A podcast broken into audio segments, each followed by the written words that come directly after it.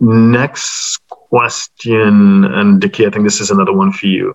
Someone is asking about working online. So, uh, if someone is a YouTuber, for example, or an online influencer, and they are earning money while being based in Bali, whether it's on a retirement visa or social visit visa, how is that viewed from a tax perspective, Dickie? Yeah, so it it will be difficult for the tax officer to get to caught that kind of business, yeah. Unless you are quite big and they know you are doing the business in Indonesia and they know your name, they can check your name on the immigration office and they will come at your door and will charge you with the income tax. Otherwise, uh, no. Otherwise, I don't think currently they have the technicality to to get to get the YouTubers mm-hmm. income from. They just don't have the data for that. Right, understood, understood. So, I, you know, just to kind of recap what you're saying, it's the two angles that depending on the visa that you're in Indonesia with, like a social or retirement, uh, working, even working online, technically may be a breach of the immigration rules. Yeah. That, yeah. That's that's the first thing. So they you have an immigration problem if you get caught, and then yeah. secondly, you have a tax problem, assuming that you do trigger tax residence by virtue of being in Indonesia more than 183 days, for example. Or yeah, so the correct thing would be to fix your visa situation, get the right visa, as well as register and pay taxes. And from our experience, how do they figure out, you know, just to echo what Dickie has said, you know, it's it's quite it's quite difficult for the tax team and the tax authorities to figure it out.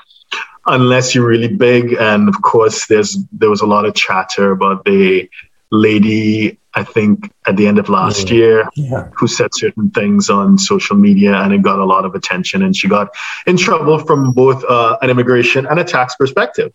So that's how they find out. Uh, so it could be you you you're too good at your job as an influencer and you get a lot of attention, which is I guess what an influencer is looking for. Or you may have competitors. We've seen competitors who may, for whatever business region, reasons, or jealous ex employees or business associates or whatever, anyone can basically report you and if they are incentivized to do so. And if you're reported and if you're found to be in breach of immigration and or tax rules, you know, you, you have a problem. I remember being in the US embassy in, in Jakarta and those who've been on this particular uh, Bali talk have heard me give the story before. And I remember speaking to one of the consular officers, just having a, a chat about what's going on. And they said that you know sometimes he has like one or two people permanently dealing with and this is from a US perspective I'm sure for the other western embassies they may have similar stories. And this is before the situation in 2020 you know he had staff almost full time getting US citizens in Indonesia out of trouble. So those have been caught working specifically working without permission you know it's it's like a full-time job for one of the consular officials. So the the point of giving that little anecdote is just don't do it because you get it creates no end of trouble if you do get caught and people get caught all the time. Not just it's just that that uh, lady on youtube last year she was kind of big but on the download people just get caught all the time and you may not hear about it. So yeah just do the right thing